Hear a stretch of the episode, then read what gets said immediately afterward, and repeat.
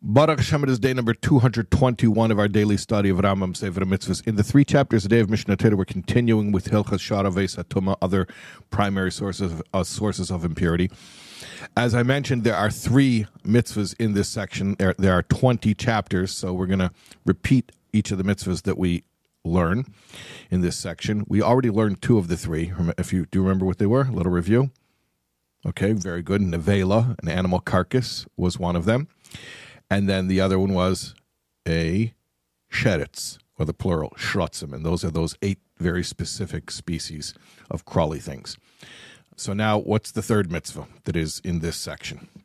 It is shichvas zera, the impurity. Actually, let me say this properly the way that we always do.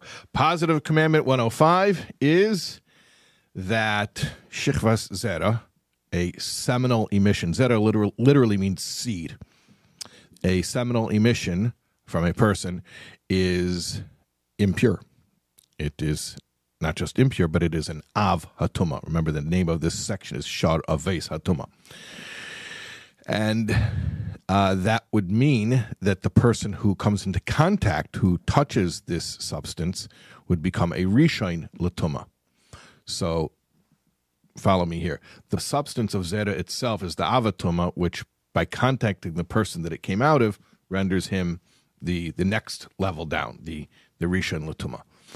Um, and this is different. I just want to make sure you understand than what we learned uh, a few days ago Remember in Hilchas uh, Mishka V'Maishav, Tumas Mishka V'Maishav, we learned about a Zav, we learned about a Zava and a Zav. But a Zav, I told you, was a man who has an abnormal discharge. That's not a normal thing, that's a sickness. What we're talking about today in Positive Command 105 is regular Shechva Zera, the regular biological function of a seminal emission. And um, the mitzvah is that that uh, transmits impurity to one who touches it, including the person himself from from whom it came out of.